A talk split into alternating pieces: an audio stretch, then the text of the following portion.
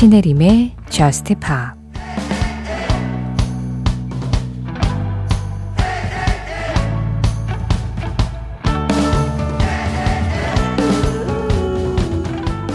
우리가 할 수 있는 건 도망치는 것 뿐이야.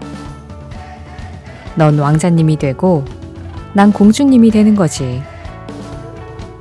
이건 러브스토리야. 너는 좋다고만 하면 돼.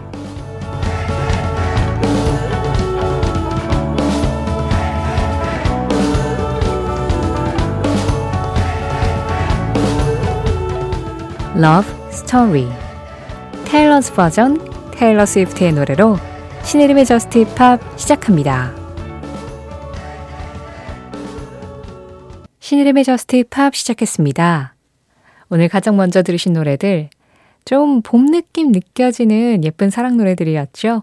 가장 먼저 테일러 스위프트 Love Story Taylor's Version으로 전해드렸어요. 고규봉님 신청곡이었고요. 이어진 음악은 Dan and Shay 그리고 저스틴 비버가 함께했습니다. 10,000 Hours 이동은님 그리고 박영민님도 저스틴 비버 목소리 듣고 싶다고 하셨어요. 이 10,000 Hours 신청해 주신 이동은님이요. 퇴근하고 세탁물 찾아서 오는 길에 아파트 정문에 가장 큰 벚꽃나무에 벚꽃이 만개했더라고요. 바람이 많이 불어서 벚꽃이 흔들리는데 흐린 날이었는데도 너무 멋지고 예쁘더라고요. 이때 듣고 있던 곡이 이 노래였어요. 노래랑 너무 어우러지는 풍경이었습니다 하시면서 10,000 Hours 신청해 주셨어요. 아, 어울리네요. 벚꽃과 이 사랑 노래. 아니, 진짜 벚꽃이 뭐 예고도 없이 갑자기 너무 확 폈어요. 제가 상암에 벚꽃이 피면 사진을 찍어서 올리겠다라고 말씀을 드렸는데, 제가 상암 벚꽃 소식을 가장 먼저 알려드려야지 하고 잔뜩 기대하고 있었는데 그 사이에 너무 다 펴버려가지고 지금 약간 좀 제가 민망하게 됐어요.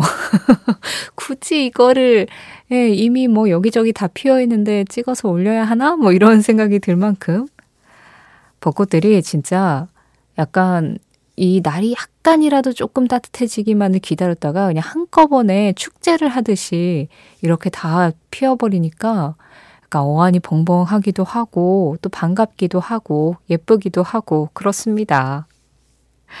0862번님은요. 부산은 이번 봄벚꽃이 좀 빨리 찾아온 듯합니다. 봄 소식 빨리 전해드려요 하시면서 Of Monsters and Men의 보컬 난나의 싱글 Baby 신청해 주셨어요. 어, 서울도 사실은 예, 봄 벚꽃이 좀 빨리 찾아왔죠. 그 뉴스 보니까 이 봄꽃 소식이 현재까지들 그 기록된 봄들 중에서는 두 번째로 빠르게 피었다라고 나오더라고요. 올 봄은 약간 겨울이 물러가기를 출발선 그어놓고 기다리고 있었던 것 같아요. 그 땅소리 나기만 딱 기다리고 있다가 봄이다 했을 때 확 쏟아져 나온 것 같은 기분?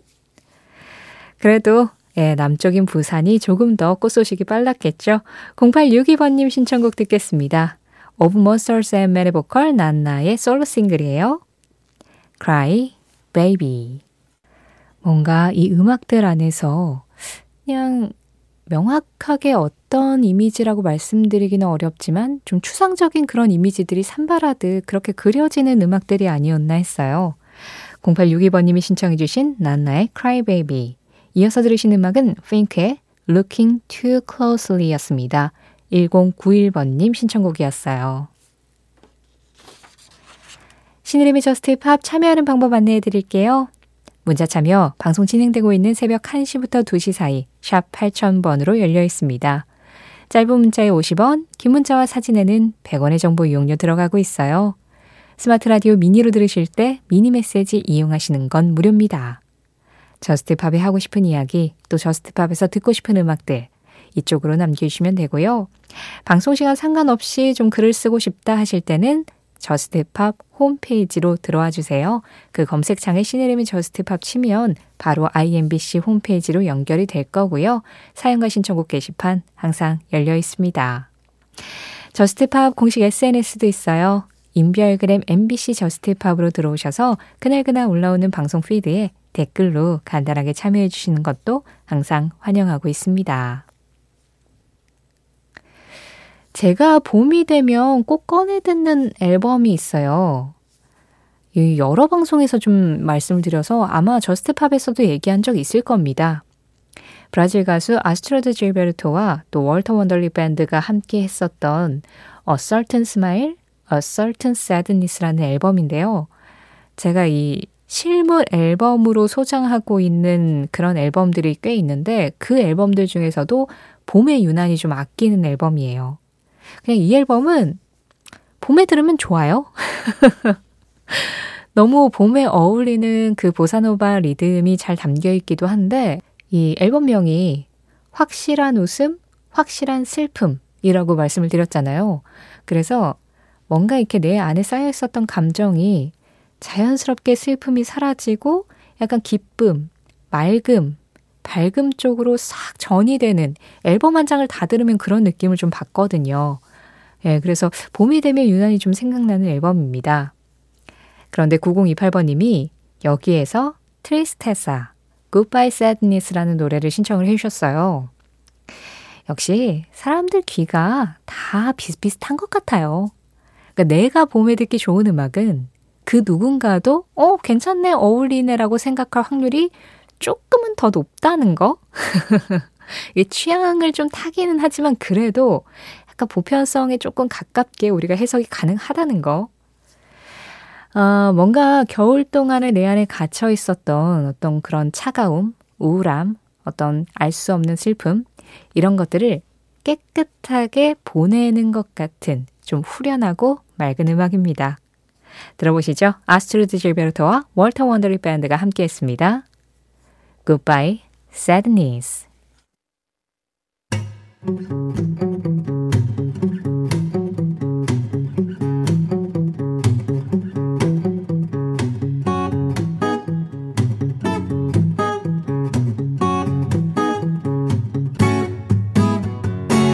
신혜림의 Just Pop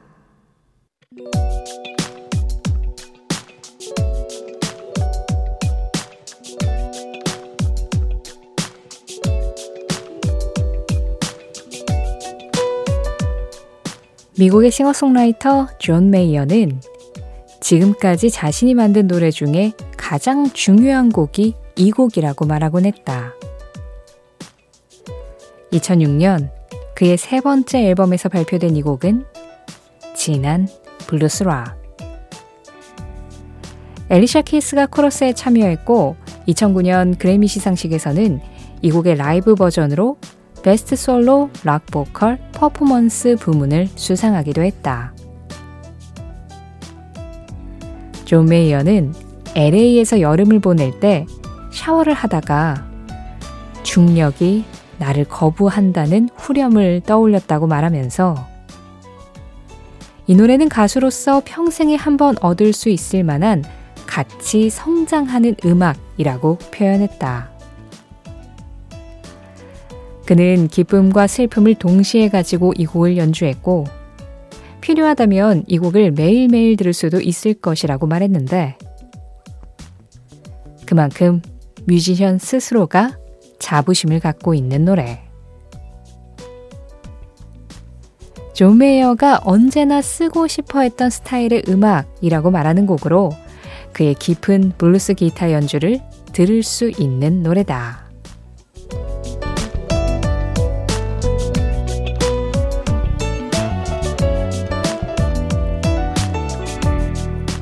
이 노래는 무엇일까요? 오늘의 무엇일까요? 존 메이어, Gravity였습니다. 중력. 약간 좀 묵직한 제목처럼 진짜 묵직한 느낌으로 다가오는 그런 음악이죠. 오늘 이 곡을 소개할 때는 뭐라 그럴까요? 뮤지션이 음악에게 줄 수 있는 최고의 찬사들을 계속해서 늘어놓은 것 같은 느낌이었어요. 평생에 한 번 얻을 수 있을 만한 음악, 같이 성장할 수 있는 음악, 필요하다면 매일매일 들을 수 있는 음악, 언제나 쓰고 싶어 했던 스타일의 음악, 지금까지 내가 만든 노래 중에 가장 중요한 노래. 존 메이어가 이 곡에 붙인 수식어들, 이 찬사들은 뭐라 그럴까요? 본인이 만든 음악에 완전히 매료되지 않는 한은 나올 수 없는 말들이잖아요. 그러니까 본인이 이걸 써놓고도 와, 이건 진짜 대박이다. 이런 생각이 들었던 거겠죠. 그게 뭐 대중적으로 히트 가능성의 대박이 아니라 내가 음악을 하게 된 이유는 그냥 이거다. 이런 곡을 만들기 위해서다. 그런 의미에서의 대박 이라고 할 수 있을 거예요.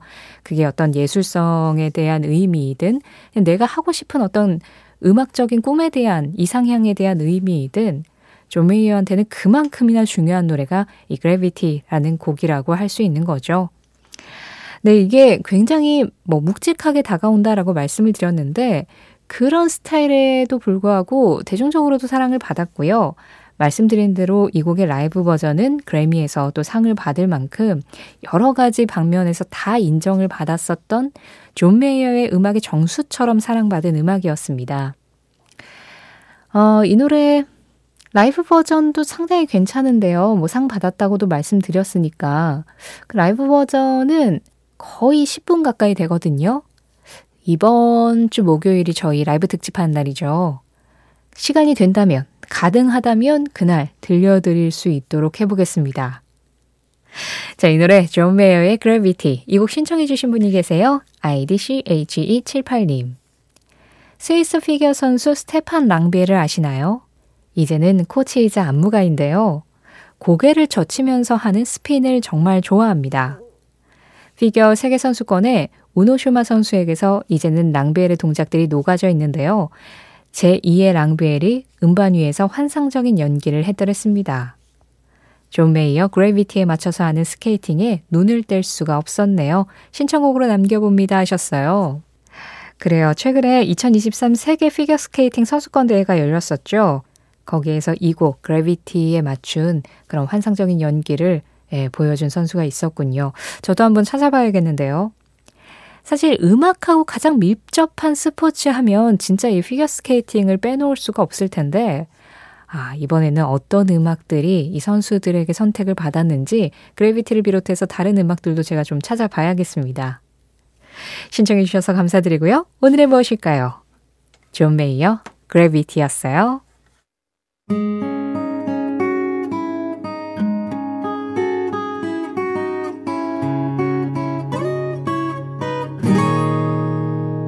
신혜림의 Just Pop. 앞선 음악들하고는 분위기가 사뭇 다른 두 곡이었죠. 앞에서 약간 잔잔하거나 살랑거리거나 예, 이런 음악들을 많이 들려드려서 혹시 졸리시진 않을까? 방송을 끝까지 듣지 못하고 주무시진 않을까 걱정이 돼서 분위기를 한번 반전시켜 봤습니다. 4191번님이 신청해주신 본저비의 It's My Life 두 곡 중에 먼저 들으셨고요.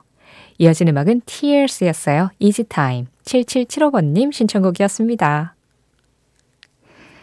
박현주님, 독일에 계시죠? 독일도 이제 서머타임 시작이라 한국과의 시차가 7시간이 됐어요. 앞으로는 여기 시간으로 저녁 6시에 Just Pop을 듣습니다 하셨습니다. 딱 저녁 시간이네요. 식사하시면서 듣기 좋은 음악들. 음. 앞서서는 좀 편안하고 천천히 저녁을 즐기다가 It's My Life에서 확 소화가 되지 않으셨을까. 어쨌든 어, 독일에서는 Just Pop이 음악 캠프군요. 네. 33년 내공에는 미치지 못하겠지만 뭐 나름 노력을 좀 해보겠습니다. 한나라님, 소시적에 좋아하던 가수가 있는데 데뷔 24년 차에 아직도 왕성히 활동 중이세요. 그리고 팬들에게 노래를 추천해 줬는데 아, 너무 좋아요. 같이 들었으면 해서요 하시면서 나빈의 블룸 신청해 주셨습니다. 어, 그러니까 이제 한나라님이 좋아하는 가수분이 이 곡을 추천을 해주셨다. 그 뜻인 거죠. 데뷔 24년 차인 가수, 어, 누가 있을까요? 이 팬들하고 같이 소통을 하면서 노래 추천을 해주시는 걸 보니 우리나라 가수인 것 같고, 24년 차면 대략 세기 말에 데뷔를 하신 것 같은데, 누구신지 되게 궁금하네요. 네, 언제 기회 되면 네, 말씀 좀 부탁드리고요. 제가 또 궁금한 거 못 참아가지고. 어쨌든 그분의 취향, 그분의 추천이었는데, 그걸 한나라님이 들으시고 또 토스를 해서 추천해주신 음악. 이 다빈은 캐나다 뮤지션입니다. 하지만 이름은 다빈 리예요. 이다빈. 한국계 캐나다 뮤지션이고요. DJ이자 프로듀서로 활동 중입니다. 어, 캐나다 음악 시상식 중에 Juno Awards라고 굉장히 유명한 시상식이 있어요. 거기서 electronic 앨범 부문의 후보로 오르기도 할 정도로 예, 이 인지도를 얻고 있는 그런 뮤지션인데 나빈의 음악 Bloom featuring에는 미국의 싱어송라이터 디아 프램프턴이 참여했습니다. 내가 가수가 되기로 결정했을 때 어머니는 내게 경고하셨다. 넌 혼자가 될 거라고. 하지만 기본적으로 우리 모두가 그렇다. 외로움은 삶과 함께 찾아오니까. 웨이트니 휴스턴 웨이트니 휴스턴의 한마디에 이어서 들으신 음악은 at Once였습니다. 장희수님 신청곡이었어요. 제가 사랑하는 영화 Everything Everywhere All at Once가 아카데미를 휩쓴 기념으로 위트니 휴스턴의 All at Once가 듣고 싶습니다. 연결고리 있는 것 맞죠?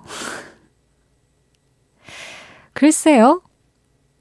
Everything Everywhere All at Once와 위트니 휴스턴의 All at Once. 이 둘의 연결고리는 저보다는 김세윤 작가님한테 물어봐야 될 것 같은데요.